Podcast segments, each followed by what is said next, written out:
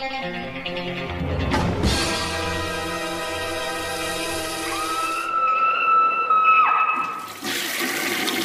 guys, what's up? It is week 187, and we actually did record the 22 Shots Christmas special. I'll talk about the movies very briefly on here, but if you want in depth reviews, um, check it out on 22 Shots. Should be up when you're seeing this, close to. Um, I was very sleepy during that episode, but we had a nice little kind of discussion about the children at the end for sure. But okay, let's hop into the first review. and this is from Full Moon Features, and this is one of the um, the Eurocine collection. That's right. And uh, this is a director. I think I've actually they, they credit him as Peter Knight, but we we know better. It's obviously not Peter Knight. It's a, I believe I want to say he's a French director. And don't get me wrong here. Here's what um, Panther Squad is, starring uh, Sybil Danning. Who else is in here? Jack Taylor. There's a couple other faces. You'll see Donald O'Brien. It's got a lot of people that you recognize from a lot of these Euro kind of horror movies. Some Jess Franco stuff, some Joe D'Amato stuff. So you recognize a lot of the people. A lot of them are like pretty much just cameos. This is a very weird movie. You think Panther Squad? It opens up with this uh, bunch of like uh, you know women in like uh, scantily clad shooting at like a gun range and you're like oh i know exactly what this is you think this is going to be kind of a sleazy goofy kind of movie but in reality ends up being kind of almost a spy farce, which is very kind of lighthearted and very inept and jumps around and goes and just stops the movie completely. That has these characters that are in one obviously isolated location. So basically, what happens here is there is a, a there a what uh, terrorist, uh, domestic terrorist kind of thing that are obsessed with keeping the environment clean. So they kidnap a top astronaut in preventing this, uh, you know, space launch mission. So they basically kidnap her. it's up to Sybil Danning and her squad of like badass females to go in and rescue. Um, the fight choreographing and stuff is not very good. They'll do these real zoom ins when uh, they want to get more coverage when they need to cut away from something, and uh, footage obviously degrades a bit. Um, there's also like it's funny because the scope is pretty big. Like there's helicopter stuff, and I, I, was thinking through half this movie. I was like, man, I would be so mad if I paid for a helicopter in this movie. And I, I don't want to badmouth it or anything too bad, but it's just such a low budget B movie, and it's kind of inept. And there's a lot of people that say, you know, um, French cinema, man, it's, it's just some of the best. But when French cinema is the exploitation movies are, are on the lower end, they're pretty brutal. Um, and just taking comparison to when you take something like the Nazi exploitation movies from Italy and the Nazi exploitation movies from France, uh, the Nazi ones from Italy are way better. Um, and I know people are like Nazi exploitation movies are awful. It's like I like them, and I like the ones from Italy a, mo- a lot better than the French ones. But uh, saying that about Panther Squad, this is like a lighter movie than one would expect. So it's it's more of a comedy than anything. Jack Taylor has this run this running gimmick where he's at the bar all the time, constantly getting drunk, and I, I think some people will find that cute and fun. Eh, the, when people are shot, there's obviously no squibs or anything like that. We're going back to the days of the '60s when no, you know, early '60s when there was no squibs or blood or anything. So there's that.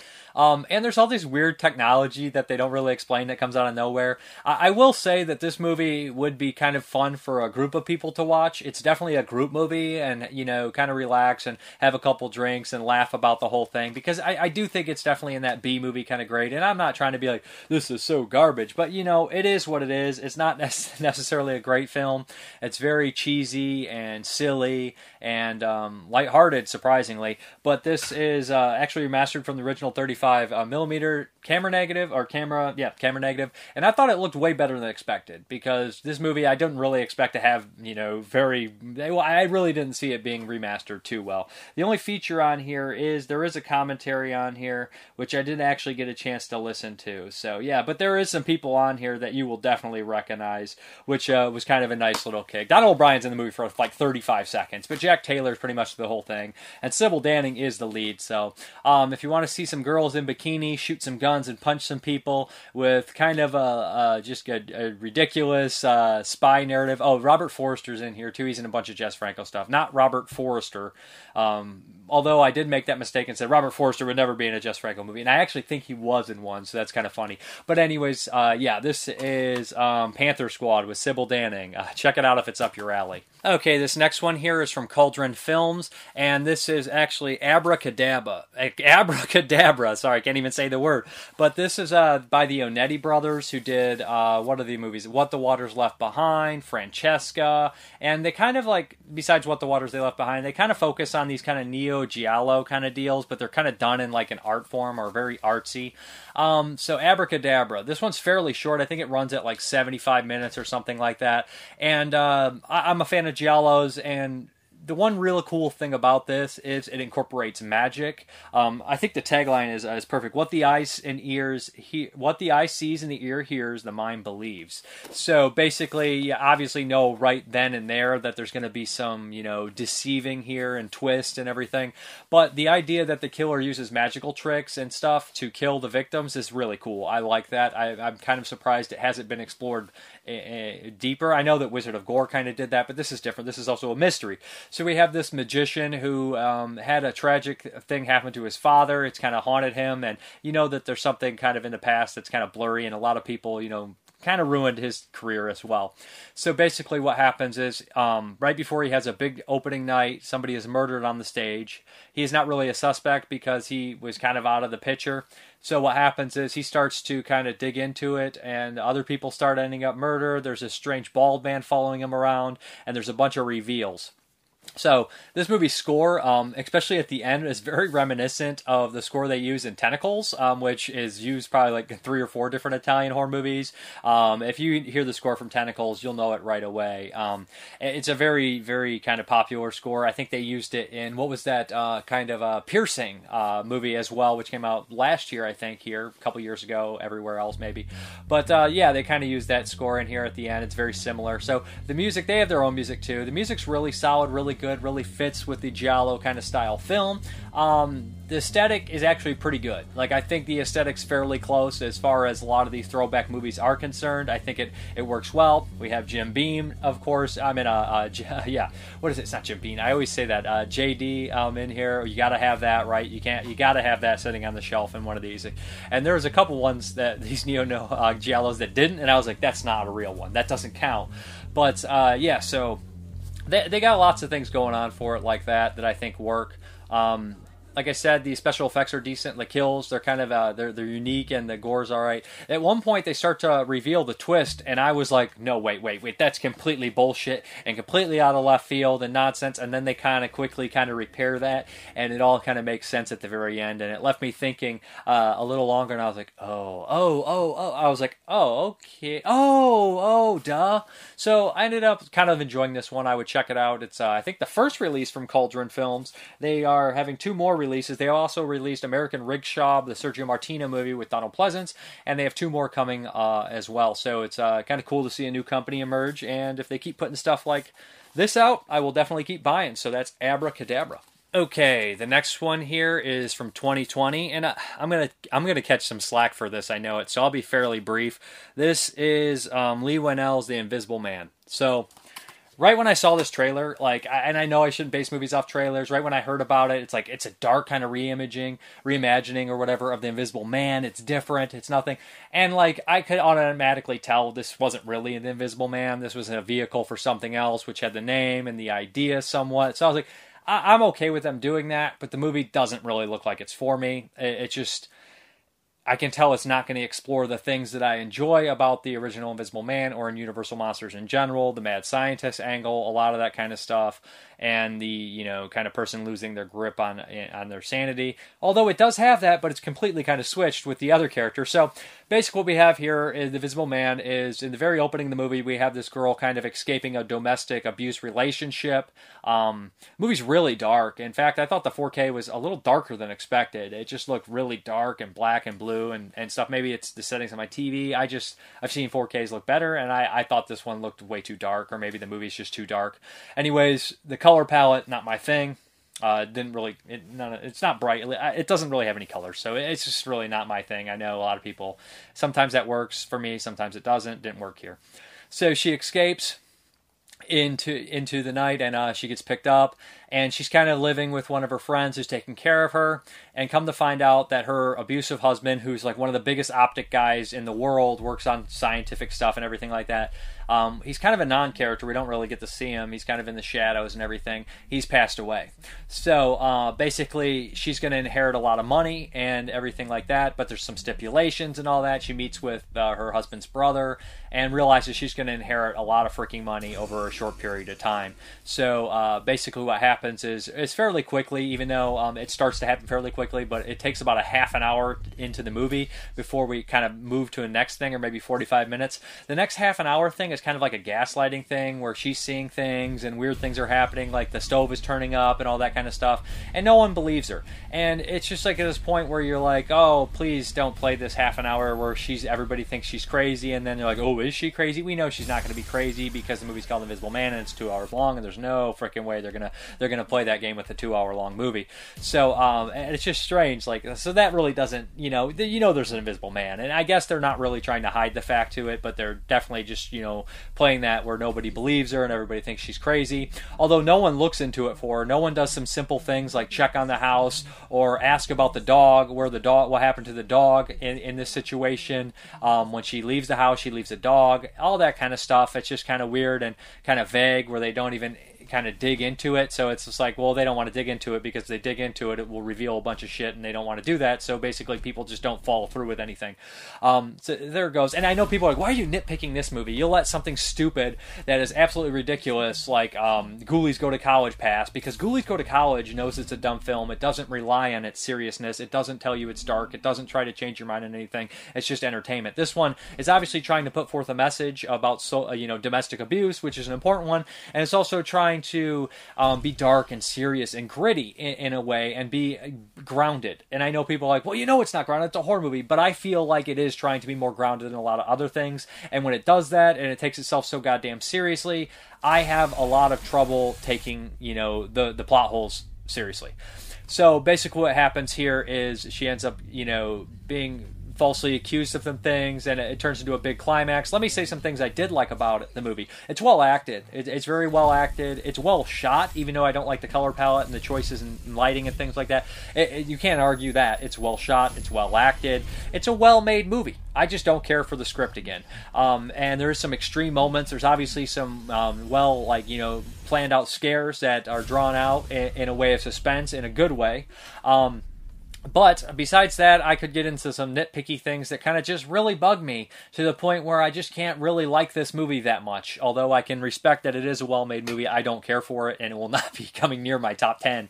Uh, so, spoilers here. If you haven't seen The Invisible Man, go ahead and skip to the next review. There's timestamps and everything like that. So, anyways, here's the reasons I don't particularly care for the movie.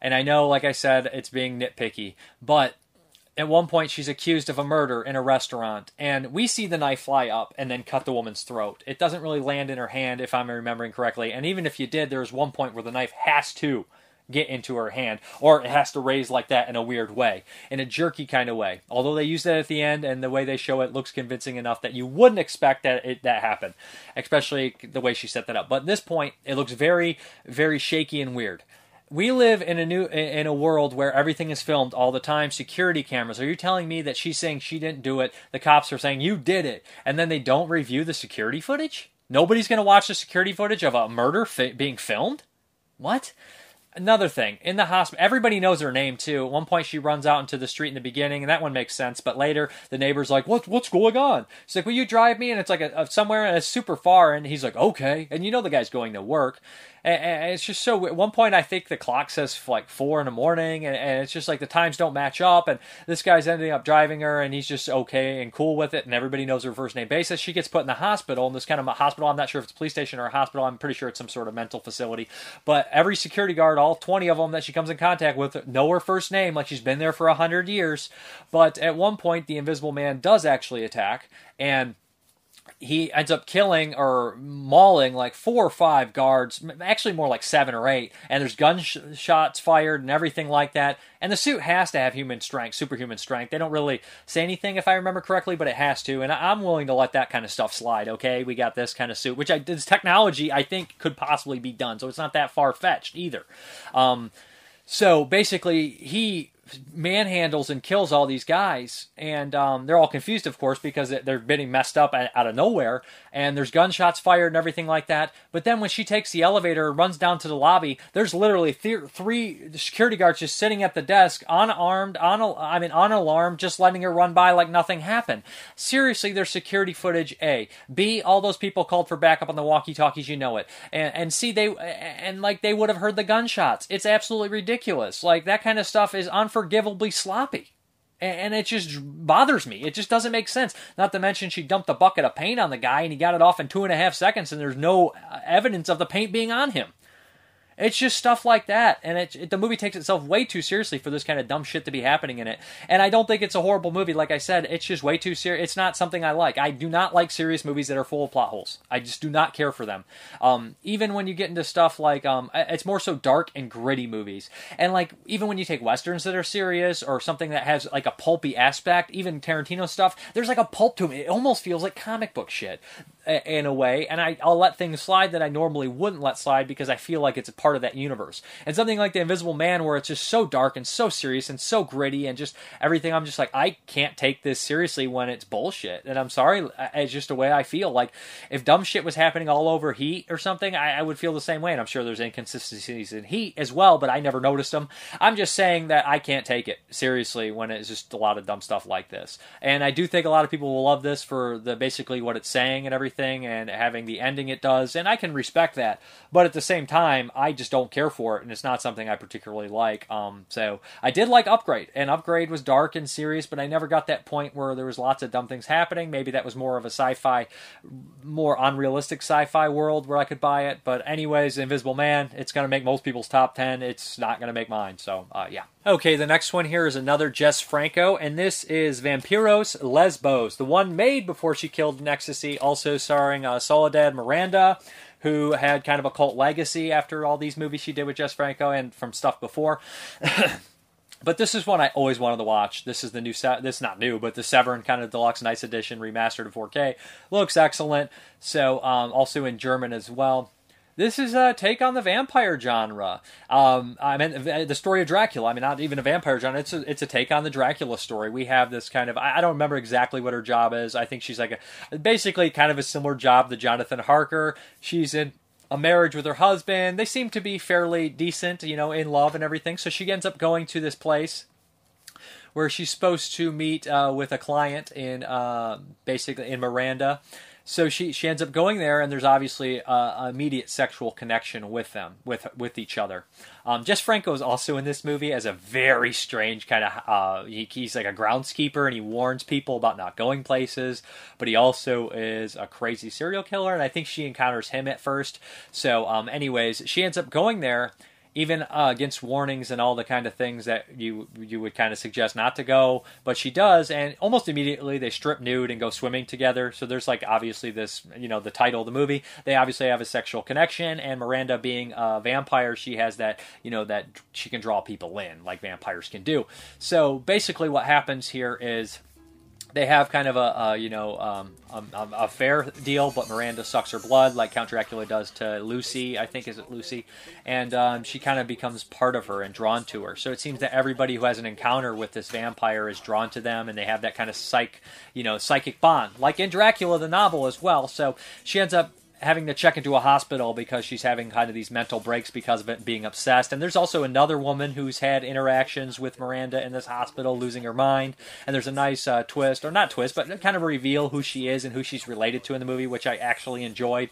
So uh, there, there's some unique things about this. Like I said, uh, Dennis Price actually plays kind of the Dr. Stewart. I think he actually is Dr. Stewart in the movie, which I like. Uh, Dennis Price was actually in Venus and Furs and a couple Hammer movies, so it's nice to see him pop up in here. I think he was in Lust for the Vampire, actually, the um, Hammer film. So yeah, he's pretty solid in it, and uh, he has a nice reveal too. So they kind of turn everything on their heads in a, in a Dracula world. I mean, it is obviously highly sexualized. There's sex scenes, and there's there's these extended numbers of dance routines on stage. Um, but anyways, I ended up really enjoying this one. It's also shot in a highly beautiful location, and the twist and the switching on their heads, and actually uh, Soledad having that kind of um, being charmed by somebody else is another take that's a little bit different on the vampire genre. So this is obviously one of Franco's better films. It has a similar soundtrack to She Killed in. I would say these movies are very close uh, together, and they, they they share a lot of the same DNA, if not almost all the same DNA. You know, similar cast and everything, and it's just made kind of in the same way. I really like Jess Franco in it. Uh, he plays a crazy necrophily, necrophil kind of guy. I would say so. But anyways, uh, really recommend checking this out. It does have the featurette again with uh, the uh, Soledad Miranda um, expert on there, and it's such a tragic, sad thing. Listening to that story brought like tears to my eyes because how they explain everything. It was just like that's so goddamn sad. I, I, that's the second time I said I know a lot of people hate when I say that, but hey, I'm sorry. Um, it's so sad and it's so tragic what happened to her and what happened and everything, the situation. It's just and it feels like um, although it's a completely about her and her tragic story, it, it definitely kind of it goes with Jess Franco's story too. That he kind of had kind of a tragic ending, especially when you think of uh, Lina Romay too dying before him, and it's just kind of weird that he had two muses die younger than they should have. It's just kind of sad. Anyways, um, I am becoming more and more of a Jess Franco fan. I have seen a lot of his movies, and familiarity kind of helps. Now, um, a lot of his low budget stuff, I'm like, it is what it is. You know, he had five dollars to make this jungle adventure movie he didn't want to make, and it, they're bad. They're not good. They're they're not something I'm interested in. But when he's doing stuff like Count Dracula or Venus in Furs or She Killed Ecstasy, I'm like, these are good movies. These are solid Euro horror films, and they have their own style, and I like them. I think they're good stuff, and I think that a lot of other people will enjoy them as well. And I respect Jess Franco because, like Joe D'Amato, this these guys made movies till they died. That's all they knew. That's all they wanted to do. And although it's kind of a mixture of love for film and hard work, I, I think so. Uh, I respect the hell out of them for it. And there's a lot of directors that could possibly make better movies chose not to care. And uh, these guys always wanted to just make movies. You know, they, they, did it. Other people did it for a paycheck. These guys were doing it for a living, but they also had to do it. I think so. Yeah. Oh boy, do we got a super weird one here by uh, Takashi Miike, and it is The Happiness of the Katakuris. Um, I had heard about this movie for a long time, honestly. Um, it was supposed to be a weird, strange musical, zombie film, comedy thing. Um, and people were like, it's like the thing on the front says it's Song of the Music meets uh, Sound of the Music meets Dawn of the Dead. And that's completely freaking inaccurate. It has like two scenes with zombies. It's not a zombie movie. And it's barely a horror movie, to be honest. It's more of a um, family musical comedy than horror, I'd say. So, The Happiness of the Katakuris is a super strange film proving that Takashi Miike's movies are all completely different and weird. Um, whether he makes something like 13 Assassins, which is an excellent period piece war film, which I love, or Blade of the Immortal, which is more pulpy kind of. And then he has stuff, of course, his dark horror films like Audition and um, the crazy Yakuza movie Ichi the Killer and Visitor Q. The guy's got lots of strange movies. Um, and although I haven't seen all his movies or even a majority of his movies, I do respect him as a filmmaker. So, um, The Happiness of the Katakuris, I thought was a very fun, heartwarming movie. The music, I like the music. So, it basically follows a family of a grandfather, uh, his son, his wife, um, their daughter who has a young daughter and her brother. So it's it's, it's kind of a family unit, three gener four generations, yeah, four generations uh, living in this kind of uh, it's an isolated kind of a, a like stay like um, I would say hostel maybe. You know, it's just this little area, this slice of life kind of a motel hotel thing they made themselves uh, for people to stay in, and uh, they figured that they're putting a highway through there that it would uh, essentially bring them lots of money if they got on the you know got it there quick enough, and the husband had just been let go from his job, so he figures this is a great way to do it. Um, this all this movie opens up crazy with this weird kind of claymation animation thing, which is really kind of bizarre, and I kind of love it. Um, it's just a weird, goofy but fun and somewhat heartfelt movie. Um, it's very darkly comedic too, so the they don't they literally don't have anybody who stays at this motel or hotel for I'm trying to think ever. And their first guest comes in and he's just like super depressed and everybody's like super excited that he's there and they're like, "Here, take my clothes. Come on." And then like he promptly commits suicide in the room by shoving the door key in his neck. And they're like, "We can't let anybody know this. We're going to get in trouble." So they cover it up and through more happenstance and bad luck, more people start to turn up dead and it turns out that they're covering those bodies up too. But there's definitely some weird kind of viral thing going on involving insects going up people's nose. It's just a weird kind of element here, and all the characters have their like fears and their things they're kind of obsessed with. Like the son, everybody thinks he's a criminal and no good, and um, the daughter daughter always is looking for love, and she has the. It's just it's a really cute movie that I enjoyed, and the music does get stuck in your head. Like if I actually spoke uh, uh, fluent Japanese, I would be singing it for you, but I've already embarrassed myself enough just being here. So, uh, anyways, I really like this movie. I, I, thought it was very enjoyable, and I would definitely watch it again. Um, it's just one that I kept thinking about where I was like, you know what? Like watching it, you're like, what is this? And then when you're done, you're like, yeah, I, like this, and, it gets a little sad towards the end and everything like that. But it, it will go through animation and show like I, I, don't know how to explain it besides claymation or stop motion. It's definitely stop motion, but like they just look like clay to me, like clay fighter or something. So it's stop motion, and the people it's just really kind of cool. Um, but there's a, there is a musical number with zombies, so I enjoyed seeing that and uh, yeah, uh, check it out for sure. On the special features, there's a really cool feature where um, this uh, Tom Mes is it who goes over a lot of Takashi Miike's career, and he's like he goes through the beginning and goes all the way through the end, spotlighting on all these different things that he did, including you know big blockbuster, you know family friendly movies. The guy's done so much so much work, and I don't need to tell everybody how crazy and great Takashi Miike is because I'm sure everybody knows how versatile he is. So yeah, that is Happiness of the Katakuris from Arrow Video. This is an older release. It is still in print, so check it out. I'm sure you guys will like it. And it looked very good for its for um when it was made in like 2001. It just it, it, I would if somebody told you it's made in 2010, I would have bought it. Also, it stars the as the father. The main father is the guy from um, uh, Haruka the Goblin, who I actually really enjoy in that movie, and he's got a really good quality about him. So yeah, this is Happiness to Katakura is very recommended.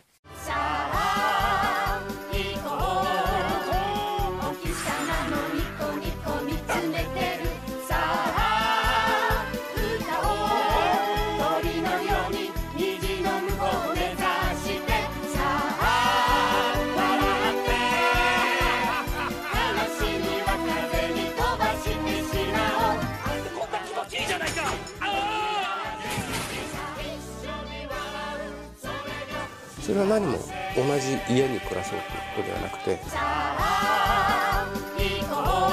モンティ・パイソンはね好きでしたよ。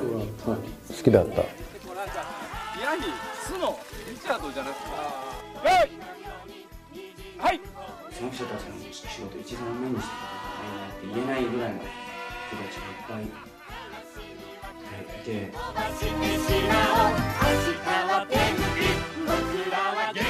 More notable films from Miike's video years are Fullmetal Yakuza,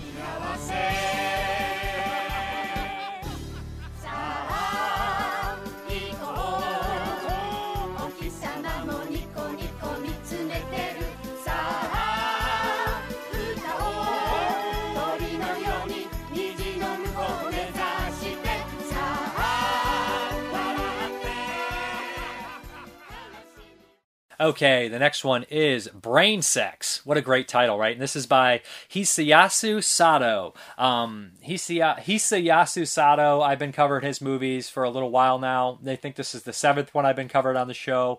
And he is such a unique director. They're, his films are perverse, they're full of voyeurism, um, obsessed with technological and media stuff. And this one is no different. They all run just, just a little over an hour, which I kind of love.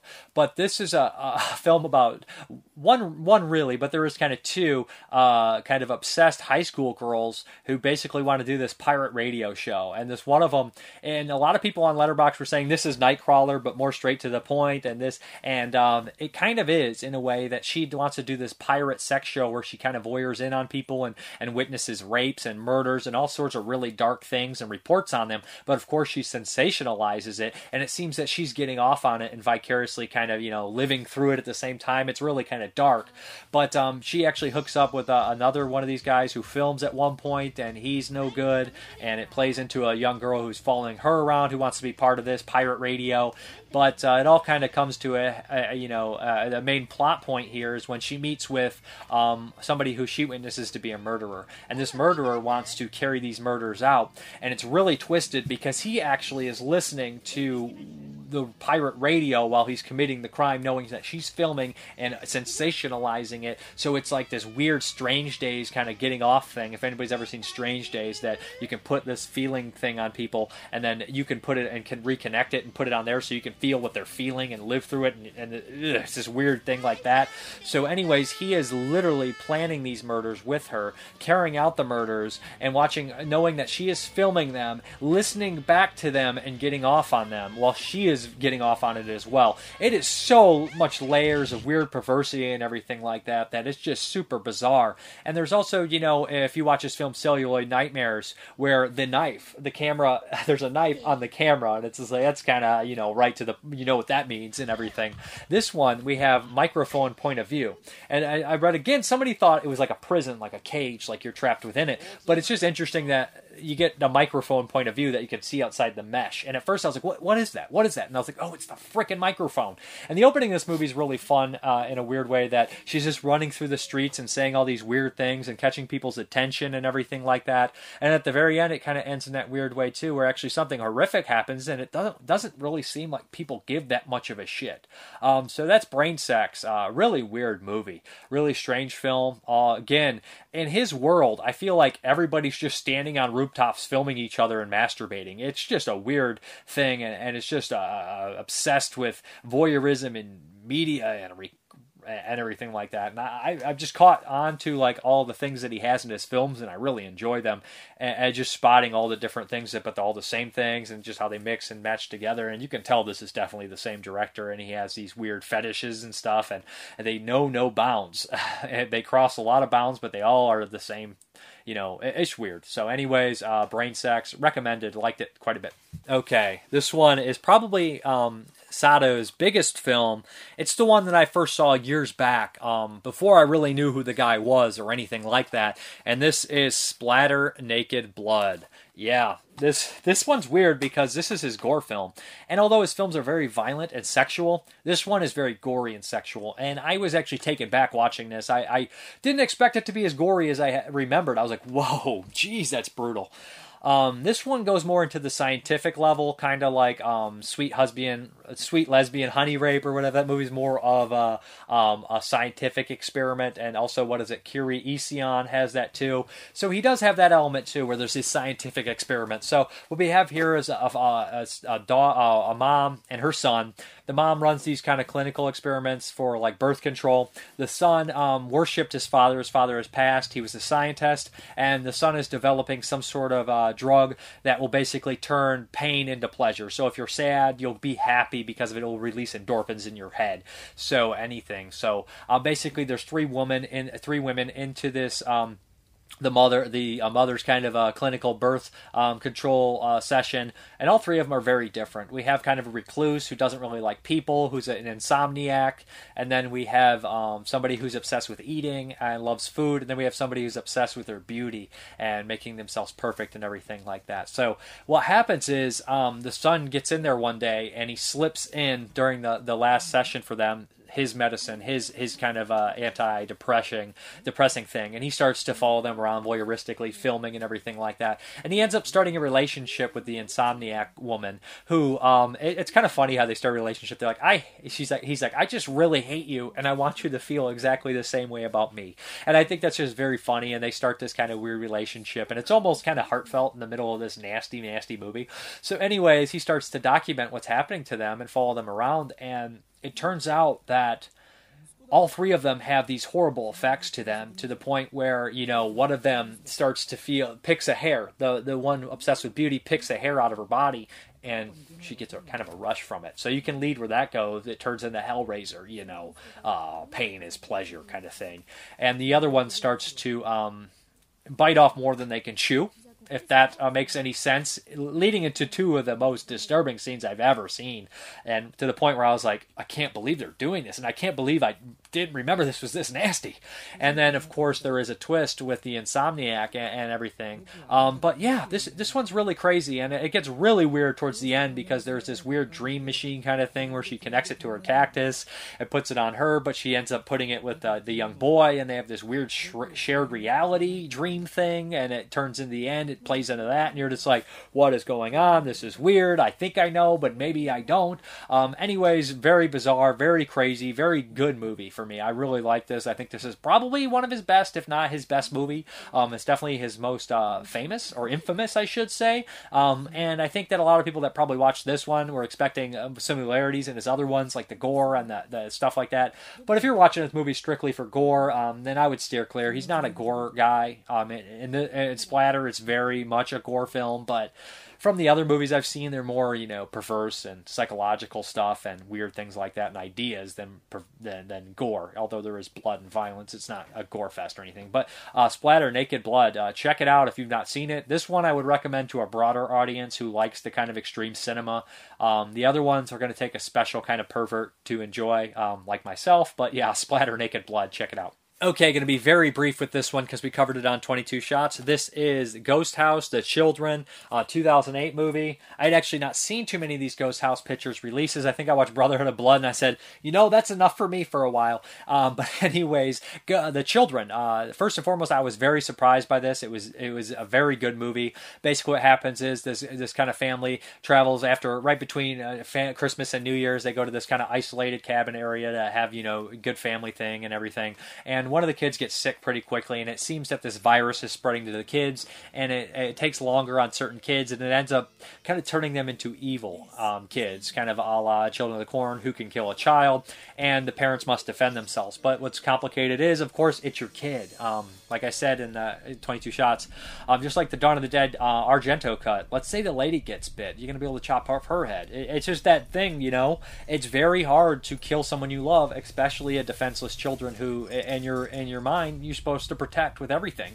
So it gets really dark and twisted, and some people die in some brutal ways. And I like the family dynamics between them. They all have a history. They all have, you know, some uh, some um, resentment towards each other, no doubt. But anyways, I really like this one. It's bleak. It's dark. The ending packs a powerful punch. The children, good stuff. Um, yeah, we had an argument about the movie. So so. Um, I, just listen to that. If you listen to the podcast, let me know what you guys think. Um, I was on the you know the popular side of the argument, so um, three versus one. But anyways, that's the children. Okay, the next one is from Vinegar Syndrome, and this is the 4K release of Deadly Games Dial Code Santa Claus. Great cover, man.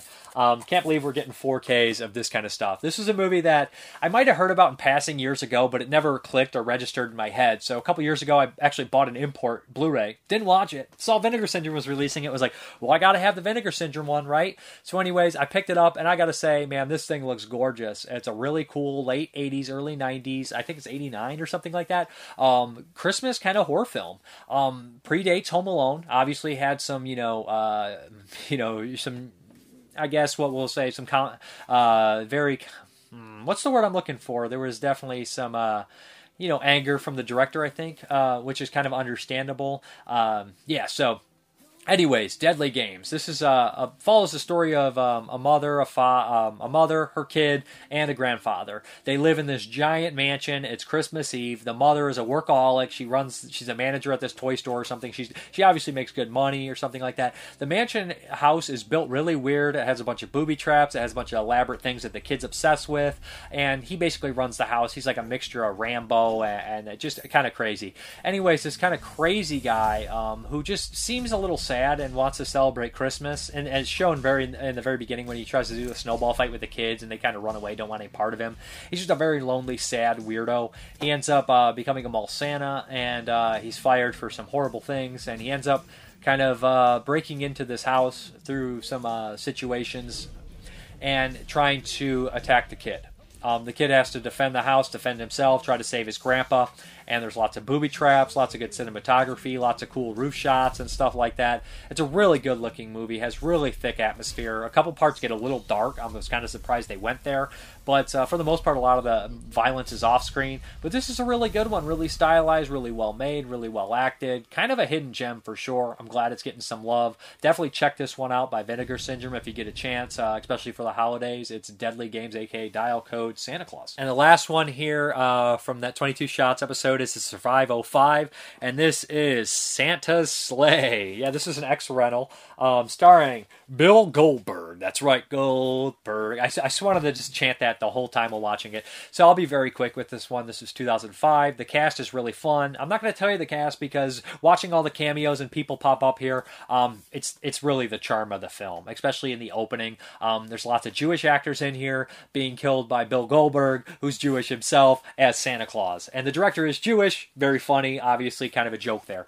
Um, some of them are actually even killed in Jewish ways. Anyways, this is very enjoyable, very weird, very goofy, potty humor, lots of one liners and stuff like that. I enjoyed myself. Um, it's weird because it's 2005, but you really think it belongs somewhere in like the time of Evil Ed, Jack Frost, the dentist, stuff like that, Dr. Giggles, but it's just like weirdly placed. I just don't know where. Like, and Ginger Dead Man came out this same year, so maybe it's in line like halfway to.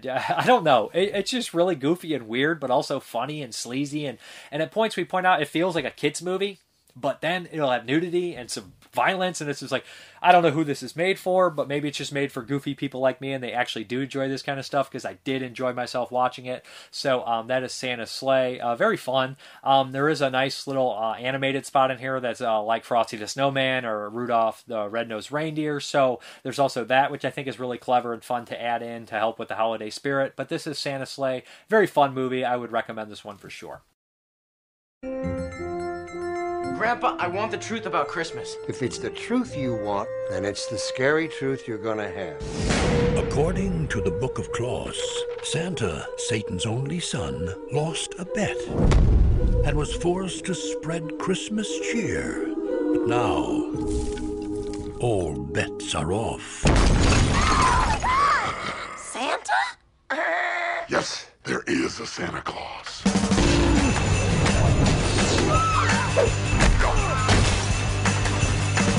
Ho, ho, hoes. Santa Claus is not a myth or a legend. He's real. Only he's not bearing gifts and presents anymore. Christmas can sure scare the dickens out of people. He's scary yet educational. I'm just trying to spread a little Yuletide fear. Are you saying Santa is offing everyone who's naughty and nice? Shot Santa? Run away! Santa's on the loose! This holiday season, Ho, ho, ho. lock your doors, bolt the windows, Aw, Grandpa got run over by a reindeer. Everyone stand back. Things are about to get a little messy. And block the chimney. Cause naughty or nice, Santa Claus is coming to town. Santa's Slay. Go ahead, kid. Let's see what Santa got you. I hate children. Okay, we got the Patreon pick here, and uh, we have the Vincent Price from the Vincent Price collection, the Witchfinder General, aka the Conqueror Worm. And I had actually seen this movie before. It had been a long time. This is a 1968 movie, if I'm not mistaken, directed by Michael Reeves, who did She Beast and uh, The Sorcerer. And then he died very young and very tragically, and he was pretty much on track to be one of the great 70s kind of directors, the um, UK uh, directors, in line maybe with like a, a Terence Fisher or Roy uh, Ward uh, Baker or maybe like a Freddie Francis, somebody like that. You know, he could have been a, a, really strong voice and probably had a couple more great films in him. This stars legendary actor, of course, Vincent Price. Who doesn't love Vincent Price? I love Vincent Price, by the way. Uh, every everybody should. Okay. Uh, so, anyways, this follows the story of a real character named Matthew Hopkins, who was a witch finder general. He would travel to towns, deem people witches, torture them, um, and he was an all around piece of shit. He has basically this kind of thug with him that basically does all the torture. Um, and obviously, um, Matthew Hopkins is doing this to benefit from it. So, he gets gold or silver, silver uh, shillings every time he kills someone. So, there's that. Anyways, he um, gets word that there is uh, preach a priest who's actually evil and uh, turning people into you know devil worshippers or sa- Satanists or whatever. So he shows up, which is funny because he's he hates Satanists in this movie, but the last movie I covered with him, The Masquerade of the Red Death, he was a Satanist. So Vincent Price is very versatile. He can kill Satanists or he can be a Satanist. So um, anyways, he shows up and he accuses this priest of being a witch. Of course, he's going to torture her, torture him. His niece, who is actually dating a soldier who had just left um, kind of plays stupid and says he's the servant girl and tries to survive the best she can. Um, when the soldier catches wind of this, he does not like this at all, and he makes it his his uh, you know goal to kill Matthew Hopkins and his servant.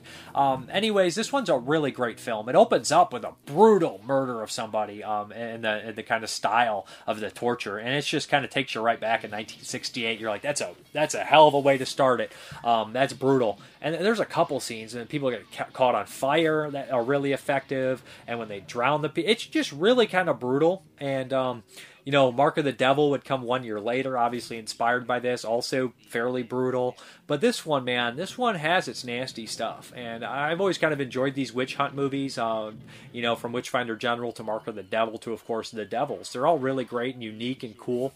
And I guess people claim this one, um, Blood on Satan's Claw, and The Wicker Man are kind of like the three big folklore horror movies of the UK. And they're all really good movies. It's been a very long time since I watched Blood on Satan's Claw, though. But I remember them all being at least interesting as hell. Um, the Wicker Man's a classic, right? Um, but yeah, it just kind of interests me in these kind of ways. This one's a, that kind of like tra- uh, trajectory of films, but this one is great.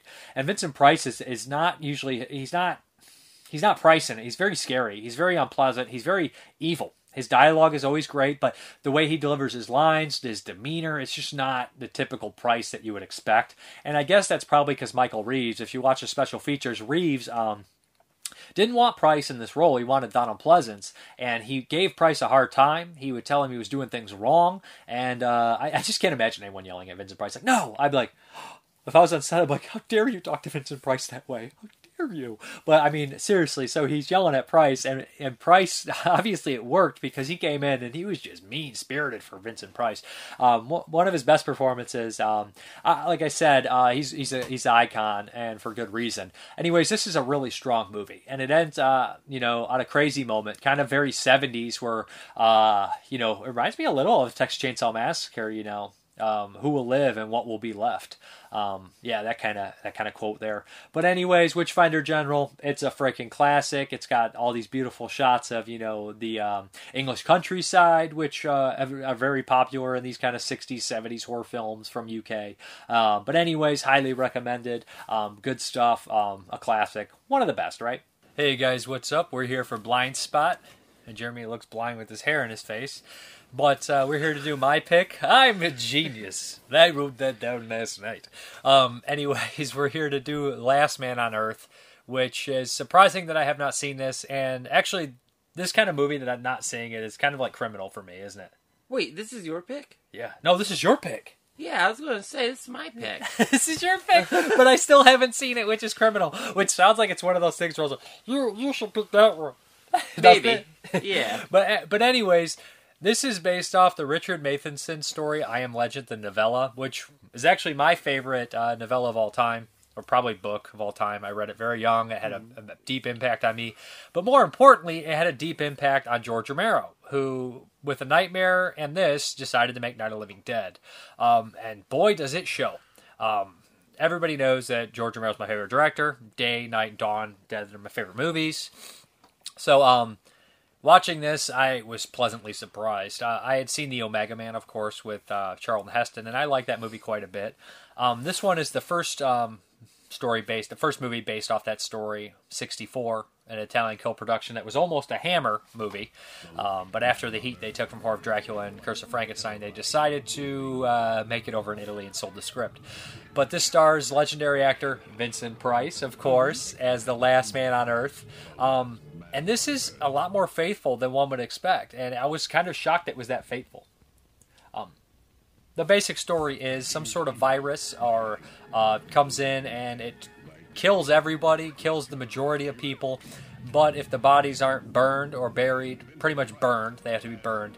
they will come back as vampires. But these aren't the traditional vampires. They do come out at night. They do feed on people, but um, they're they're not your typical Bela Lugosi type vampires. They're Right. more weak zombies, to be honest. This They- is definitely the precursor to Night of the Living Dead. Yeah, I mean, they, they, they, I think a zombie would be a closer descriptor of what they were. Um, they do react to like vampire, mirrors. They don't like to see themselves, and garlic causes them to be sick, which would suggest that there's a possibility that vampires did exist at some time previously in, in another point in history, maybe, and this is a, a mutated virus of it. Um, but, anyways, this is, is close to the story. Like I said, Vincent Price is working on a, a cure, and he's working with his friend and neighbor Ben Cortman, who is actually surprised to see him in this movie because he is a, a recurring character in the book. Um, and uh, basically, he's trying, and it, it does this weird narrative structure. It starts off Right. with right in the beginning, they throw you right into it, where he's in the house and he explaining everything about he's explaining everything how it works and how he's trapped in the house and he has to listen to the moans of the dead yelling at him, and then he kind of flashes back and you see the entire story. Right. He kind of like has like a mental breakdown. Um, after visiting his his a friend, and then you find out oh it's his wife. Um, Yeah. and, and it, it's like the whole story of you know, of like w- when the virus was discovered, how it was traveling.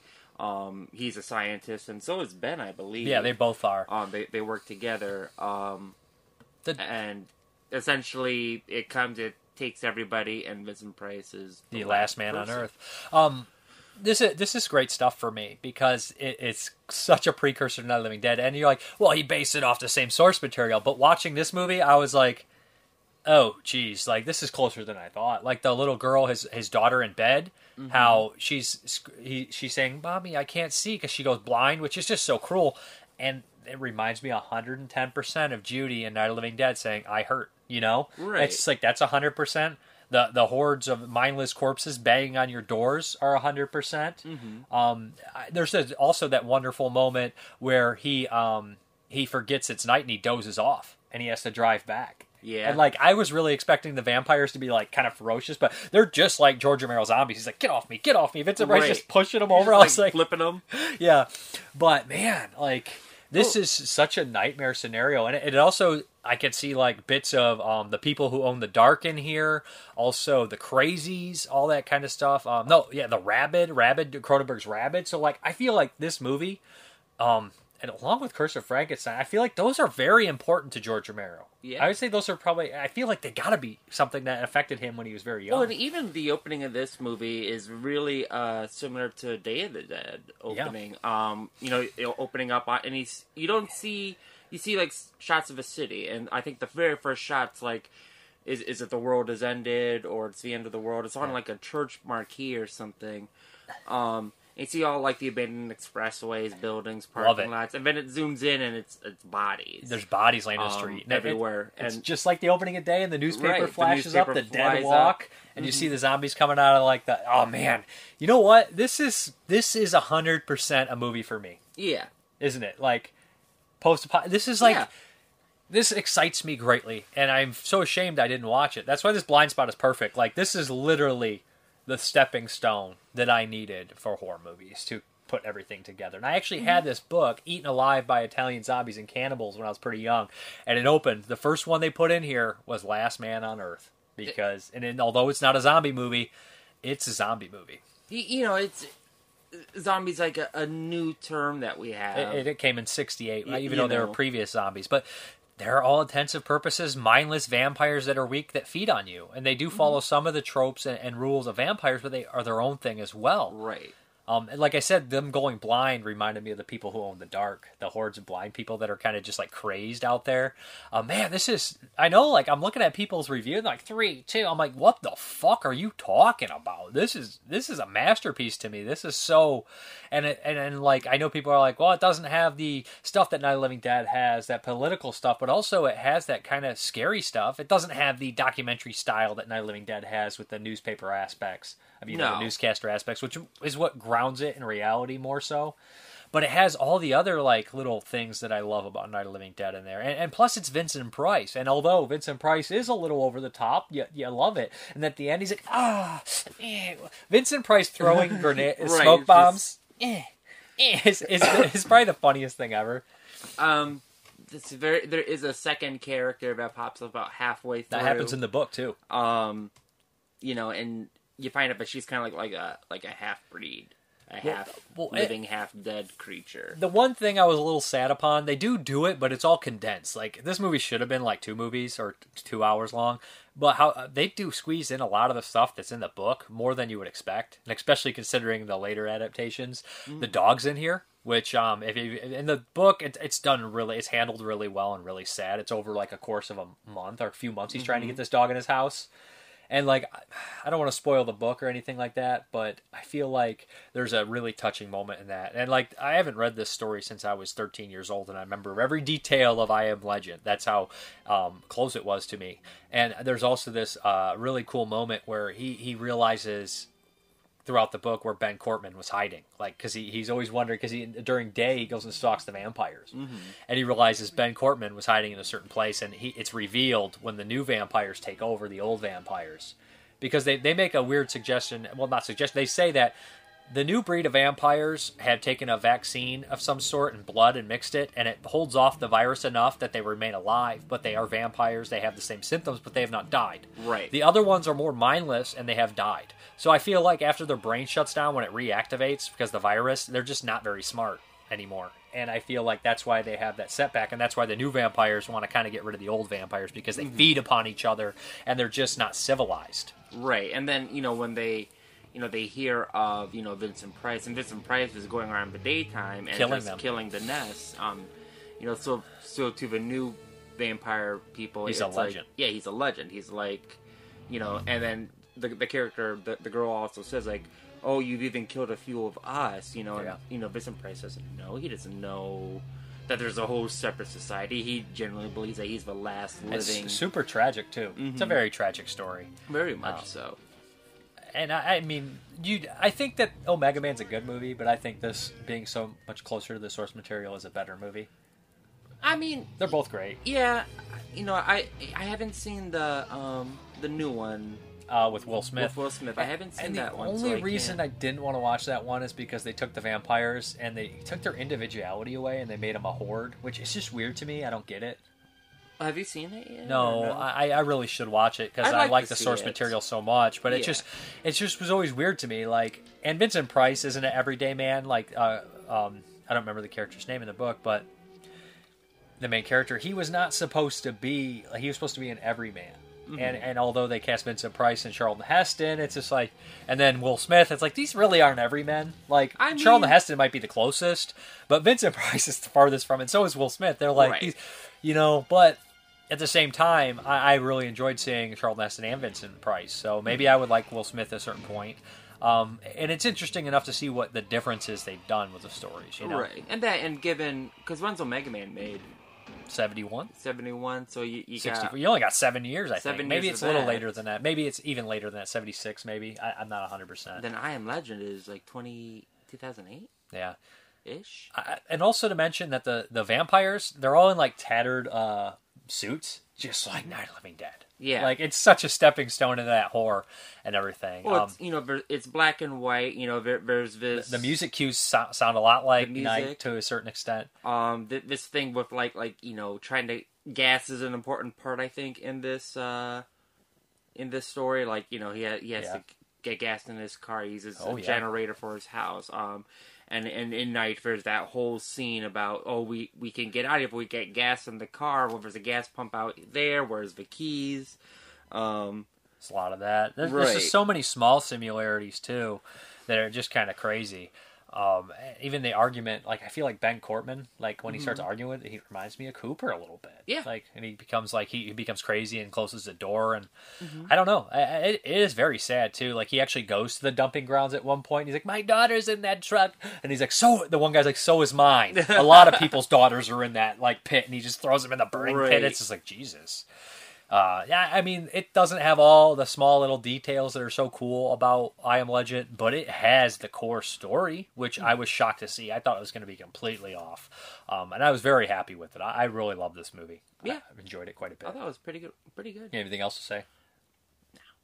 No. No. Okay. Um, I'm going to read from John Stanley's creature features, and we have The Last Man on Earth, 1964, 3 out of 5. First adaptation of Richard Matheson's classic novel, I Am Legend, is far more faithful than the second, I Omega Man. Filmed in Italy by director Erbaldo Regoni, or Ragona, with U.S. inserts shot by Sidney Salkov, or Salkov, I'm not sure the director. It stars Vincent Price as a non tainted survivor of a worldwide plague. All others are walking corpses, a mutated form of vampirism.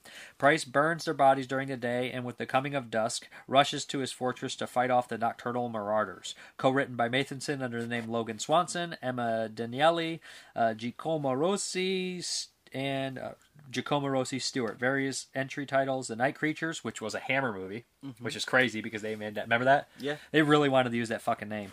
Um, Night People, Naked Terror, and Wind of Death. The wind is cool because they had the, they mentioned the wind. Yeah. They say uh, the the uh, wind brings the uh, the European plague.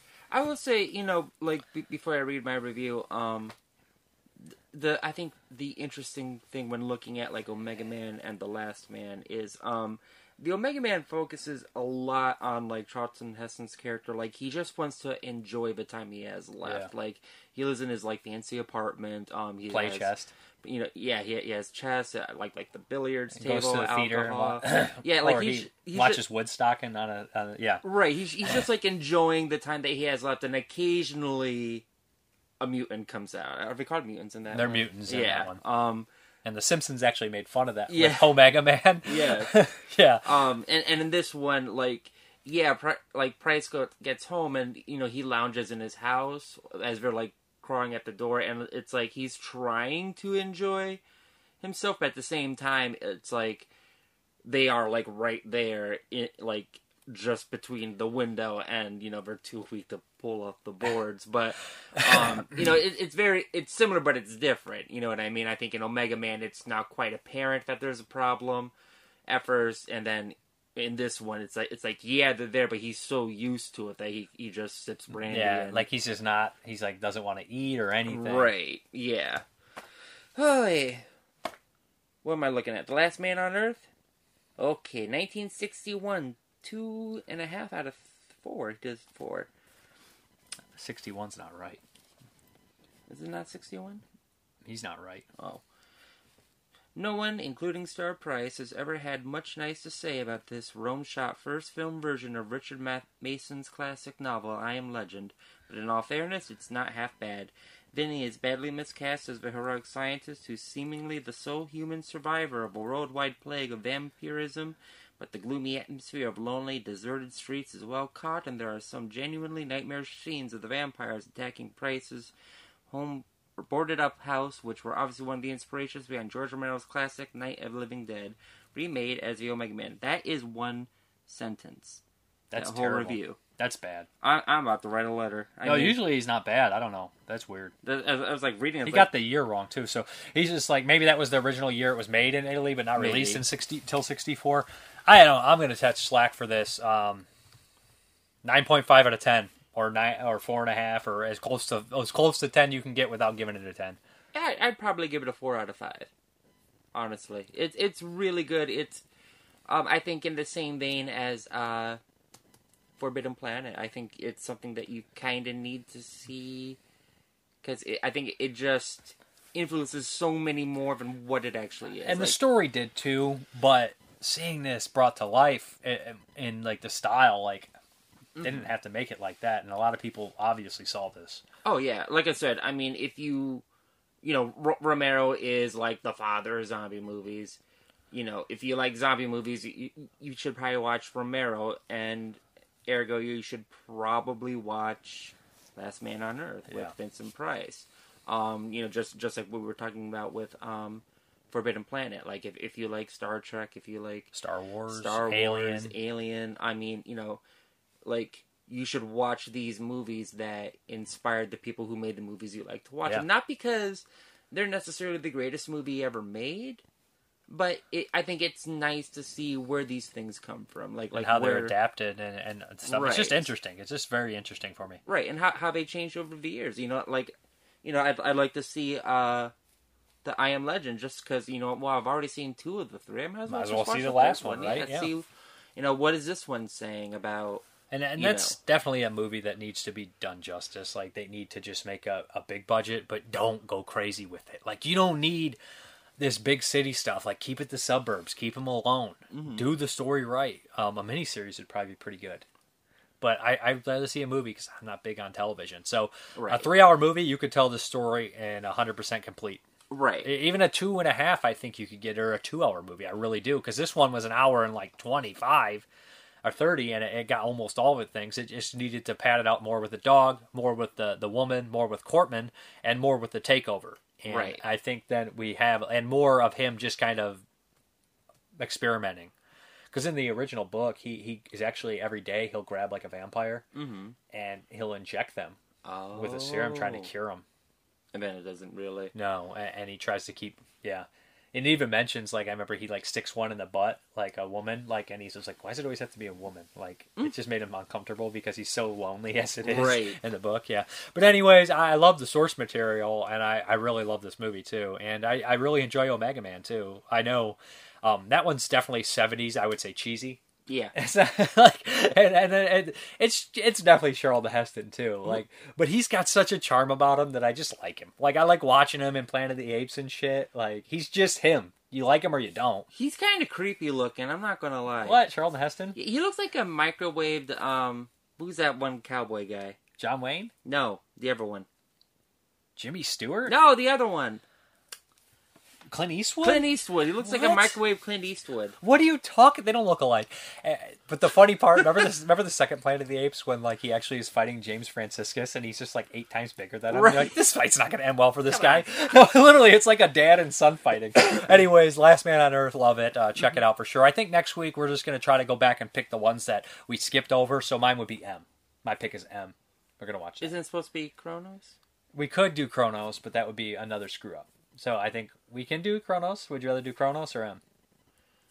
Man, M is three hours It's long two. and silent. It's two hours. It's two hours. We can do Chronos. Is there dialogue in M? I don't think so. You- It's a silent movie. Yeah, we'll do Chronos. That's a shame because it's uh, Peter Lorre, Yeah. and I really enjoy his Well, voice. we'll get a different aspect on Peter Lorre doing watching it. I mean, it won't be the same. Are we doing Chronos? I think we should do because when my were, were being switched around, I, I just swapped. So Well, mine's mixed up like that. We could honestly just go back and we'd have enough to to do the old ones and then eventually be on track. if we if we want to do it that way, yeah, Yeah? that's fine. Okay. Yeah. So do you want to do M or do you want to do Chronos? Let's do M. Okay, we're gonna do M next. We're week. gonna do M. So yeah, the serial killer, Yeah. right? Yeah. Yeah, German, We're out. silent. Okay, let's get into these questions. Nick Mua, if you were in Prince Prospero's castle, how would you get out of there? Hmm. I I don't know if I'd want to.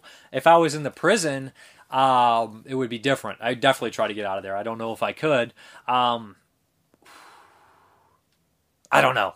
But if I was not in the prison, I would probably just stay in there. Um, and I would probably been one of those idiots that died. Um, do you enjoy satirical movies? If so, any favorites? Yeah, I love satirical films. RoboCop, any any Paul Verhoeven movies, I love it. RoboCop, um, Starship Troopers are the first two that come to mind. I love that. And even, uh, hell, would even Return of the Dead be satirical? That's more of a just a playing on it. I don't know, but yeah, I love those. What's the worst zombie flick you ever saw? So shitty it made you uh, mad as a bull seeing red. Hmm.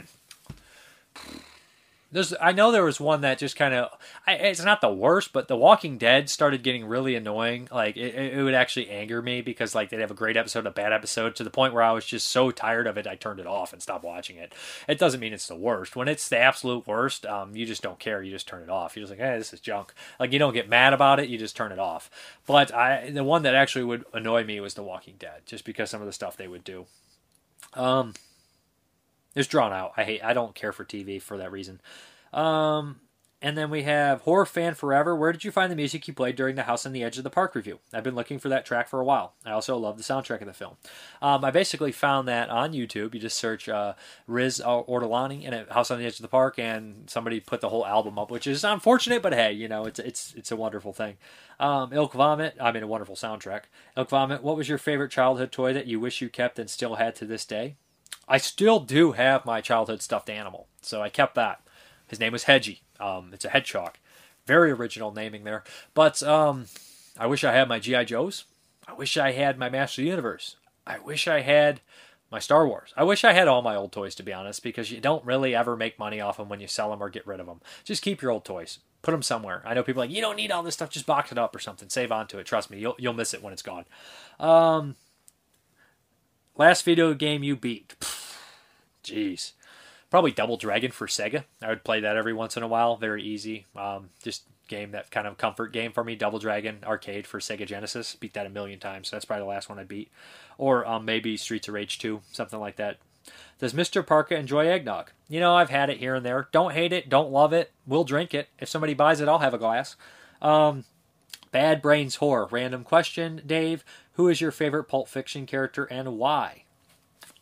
It's got to be Butch. You know, I used to love Bruce Willis in a lot of his newer movies. He just doesn't seem like he gives much of a shit. So, um, but Butch in that movie, I enjoy him. I think he's great in it. Um, so I got to go with Butch. I also like his story the best. Um, yeah, definitely Butch. Uh, he's my favorite. He just also, I, I like his demeanor uh, when he's in the car and he's like Captain Kangaroo, and they see each other like. So it would be Marcellus and Butch, like that whole story. I just like their story, and I also like when he's in the um the pawn shop or wherever the hell they are, and he hears uh, Marcellus screaming and he's to leave and then he looks up and he sees the sword and he's just like ah, he goes and grabs the sword he just can't let him that let that happen to him. I like that. And you get that look too where he's just like looking up at stuff. Um, I don't know. That's that's one of Bruce Willis's best and it's Bruce Willis at his finest and when he's great he's great. So not always great though um, answers. I basically ask your favorite actor's voice, or so I kid. I watched House of Wax when it first came out and thought it was decent. My favorite. He's talking about 2005. My favorite actor's voice is Vincent Price or Leonard Nimoy. CK fave voice Robert Mitchum. Man, Robert Mitchum's voice is so great. I just love his voice, and when he's in the opening of Tombstone, I wish he'd got to be in the movie, but that that whole um, narration just sets everything. Um, and the ending too. Love it. He's in there. Dead Flintstone, English comedian Matt Berry has a great voice. Ilk Vomit, favorite voice, Christopher Lee. Also, yes, please report back on the Umbrella release of Day of the Dead. I have heard that it looks better now than the ancient Scream Factory release. George Hilton, Faye voice, Richard Burton. Uh, Isimisio, haha, I need a better username. It's pretty much my initials, SM, plus the word mis- miso. And yes, miso soup is delicious. I can't believe you've never seen the host. I'm flabbergasted. The platform is incredible. Love the concept and execution. Didn't mind the ending too much, but third act did feel a bit weaker. Train to Busan Peninsula is just okay. Felt kind of run of the mill in the sequel, with people turning one against one another, and less focused on the actual zombies. The ending with the mom and the kids was so unnecessarily drawn out and melodramatic that it actually lowered the film for me. Casino was an amazing film. Joe Pesci is gold. I would have to say Fred Gwynne has a nice soothing voice, the kind of voice that will tuck you into bed at night and read you a bedtime story. Haha. Watch a lot of the ASMR other than my horse subscriptions, and he's one of those actors who could prob uh, rock at ASMR if he was still alive. Great update as always. ASMR. That's going to be one of those things that's super obvious when I know it, but I don't know it right now. Eric Townsley, my favorite actor's voice is M. Emmett Walsh. Been in so many good movies. He's got a voice that right when you hear his name and somebody's like, M. Emmett Walsh, you're like, oh, yeah, yeah, I know his voice. I, I can hear his voice in my head. Um, then we have Ken Coakley. Richard Boone was also the bad guy in Big Jake, which also featured John Wayne's son, Patrick Neithan um, who would later do Spaghetti Western, as well as John Agar, who Wayne thought very highly of, along with Christopher George. Both Agar and George did a lot of movies with John Wayne. Neville Brand, Eaten Alive, uh, played John Wayne's buddy in the film as well. I should have put that in comments, so my bad, but I'll, I'll address it now. Yeah, eh, John Wayne always used the same guys over and over again. They were his buddies, his staple, and uh, he also would use people like Ben Johnson, of course, you know, um, but that's like John Ford got him on the set. So it's like a lot of people like to pick their buddies and put them in the movies. So, but the thing also is, on top of that, um, sometimes they would throw guys in that weren't like he, they weren't in a stable like uh, Bruce Dern and the Cowboys. And um, I mean, they got along from everything that you heard, but that was just a great casting choice there too. So, uh, yeah, and then we have Travis Wright, James Earl Jones, or Vincent Price. Also, whoever dubbed Gale and Beyond the Door. Nick Mua voices the best of them are music to the ears and the worst nails on a chalkboard. Ladies first, Meryl Streep, amazing voice. She can do so so many things uh, with hers. Not to mention the plethora of accents she displayed. Wow, Lupita Nyong'o. Uh, I can't say her name, but she's also she's in Us and um, Little Monsters. Also has a very charming voice, or creepy, and in Us she does both. As for the gents, you can't go wrong with either Christopher Lee or James Earl Jones. Yes, the force is strong in both of them, but the sound they produce are magic, pure and simple. Jason Michael Willard, uh, James Earl Jones, Morgan Freeman, actor Emma Stone, Zach Puccinelli, Richard Ward, Robert D, gotta be Vincent Price, James Higgins, Lee, and, and Jimmy Stewart, uh, Dustin Mills, Michael Wincott or Lance Henriksen, uh, Emma Stone, Jennifer Tilly, Christian Shaw. Actually, there is a ton. Fuck. Throw Brian Clancy and Ron Perlman in there too. And then Dustin, uh, Erica Mills backs up Natasha Lyonne, uh, Jeremy R. Peter Lorre, Angela Lansbury come to mind, Danny DeVito, and Katey Sagal too. Tim Curry, David Bowie, Octavia Spencer. I'm not even gonna get into voice acting. Jack uh, the tie between James James Stewart, James Mason, and Christopher Walken. Uh, Levy Everharts, uh, Katharine Isabelle, Emma Stone, Catherine Mc, uh, uh, Elizabeth Olsen. Oh, also Andrew Divoff, obviously. Also, there is more of an accent thing, but Anya Taylor Joy's accent is fucking bonkers, and I love it. David Luton, the voice actor who dubbed uh, Maurizio Merli, who's in a bunch of spaghetti, uh, Poliziotteschi, my bad, and Tomas Milian in Eurocrime films. They have also dubbed Gialli in Italian horror. Otherwise, Peter Cushing, Christopher Lee. Speaking of dubbing, the guy who does uh, Al Cliver's voice in Zombie is in everything. He's in Cannibal Apocalypse. I, like his voice; is one of my favorites. And then here we have comments. Eighty-one Oakridge, You put me on House on the Edge of the Park. It's so much better than Last House on the Left. That Code Red Blu-ray looks gorgeous. Danny H. Love your shirt. Possession is one of my favorite movies of all time. Would love to hear you review it sometime. I hear there's a 4K coming, so maybe I'll wait. Um, that's gonna be a hard movie to talk about. So weird. Love the love that scene in the subway. That's probably why I bought the shirt. I do like the movie, but it's just such a weird, crazy, intense movie. Um, Slipknot Boy five five five. Really glad you continued to be on the podcast and that you seem like a regular member now. Thank you, Zach Nolan. You keep JP on his toes. The back and forth between you two is great. No disrespect to JP. I enjoy his input. Yeah, I love going back and forth with JP. You know. JP also is one of those people that like he um, brings up a lot of points and carry makes the conversation go like more in depth and everything like that. So I always enjoy that. Um, Bad Brains Horror watched a double feature on Bong Joon Ho movies, The Host and Oak both were excellent, and it's fun to pick up the director's themes across many movies. That's what that's why I love Sato or Fulci or Romero. You just see all those things pop up, and Cronenberg. You know, it's interesting for me, or Peckinpah. So um, basically, the question of the week. Uh, for this week is best movie related Xmas gift you ever got. So there we go, because we're coming close to Christmas and uh, the holidays. So best uh, Christmas or holiday gift you got uh, movie related. So, anyways, we're gonna hop into the update. Okay, let's start this update off with the 4Ks. First, we have Pan's Labyrinth. Got it dirt cheap during the uh, Black Friday. It was on Amazon. It was like ten bucks. Absolute classic movie here. Del Toro. Come on, can't go wrong with it. We have Ghost in the Shell. Uh, it was like eight bucks. Never seen it. Uh, hear lots of good things. Or I know it's vastly popular for the price, uh, for the format. I, I wanted to check it out. Don't have an anime movie, animated movie on 4K. So then we have The Witch, 4K. Um, haven't watched this since I saw it in theaters. Definitely to check this out again in 4K. I'm sure it looks amazing. Uh, remember being pretty pretty great movie. So yeah. Then we have Godzilla, King of the Monsters. Looks like this bad boy was resealed. I, I wonder if they just gave me somebody else's from Amazon. Anyways, wasn't very expensive. If I, if I watch it and it's broken, I will send it back. But yeah. So, um, yeah, Godzilla, King of Monsters. And then the last 4K, obviously, uh, can't go wrong with the Dawn of the Dead, Ultra 4K. It's my second or third favorite horror film or film ever made. Uh, all three cuts in 4K. Look at all the special features on here. Um, limited edition content. So you got an audio CD. Uh, man, just so awesome, right? Can't. I'm so glad it's finally here. You know, can't wait to watch it. then get into the Blu-rays. Poltergeist didn't have it on Blu-ray. It was five bucks. Why not? Even though it'll probably get a remastered edition, but it's weird that I have two and three and not the first one. So yeah, I had to grab it. Then we have a double feature from MVD Rewind Collection: Bolo, uh, Blood Fight, and Ironheart. Why not, right? Then we have one from Scorpion Kino, uh, The Barbarians, directed by Ruggero Deodato, starring Michael Berryman. Richard Lynch is also in this. So this one I've never seen. I don't think I've ever seen the Barbarian Brothers movies, but uh, yeah, it looks fun. You know, uh, sword and sandal movie. Why not? Sorcery movie, whatever you want to call it. Curse of the Undead from Kino. I guess this is a horror western. Picked it up. Why not? Then we got uh, Uh, Sion Sono movie, Love Exposure. Oh wow, that case is pretty intense. Never, never registered that. Um, yeah, from Olive Films.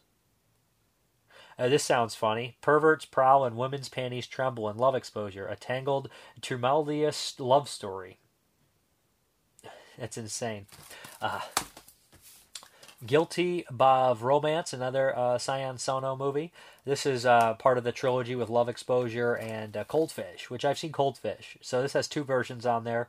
Excited to watch this. Unfortunately, his movies are so long, you never can find the time to do it. Oh, yeah, I'm glad this finally showed up. We have the final interview. Um, I had a little small role in this. Fred Vogel movie, special edition here. This is the one I actually bought, and it appears I am a winner. Um, very cool. Dress shirt. That's cool. Swatch. Uh, nice put that with it when it shows up. And then we have uh, the final interview. This is the uh, cast and crew edition I got here. That's very cool. Look at all the extras on there. Yeah, this is. I this, actually watched this, and I know like you're in it. You can't really say it's. It's a really good movie. You know, Fred did a very good job, and it's completely different for him, which is also is very cool. So then we have the Painted Bird, which uh, yeah, this is supposed to be a super depressing war film. And uh, you say that, I'm like, well, I, I gotta watch that because I'm I love being miserable. And then we have Tag, which is another uh, Sono movie from Arika. Good price on this. Since Amazon UK's the shippings went up so high, I've just been ordering off Zavvi, and Zavvi's shipping is like five dollars flat rate. It takes a long time, but hey, they got here fine, so why not? Uh, and then we have The Housemaid. Not seen this one. Good price on it. I hear good things, right? Another Asian whore. Then we got some DVDs I got from the Grindhouse sale. The Facts of Murder from Mya Communication.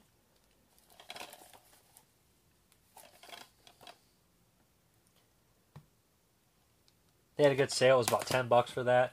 Then we have uh, Lucifera Demon Lover. Another Mya Communications.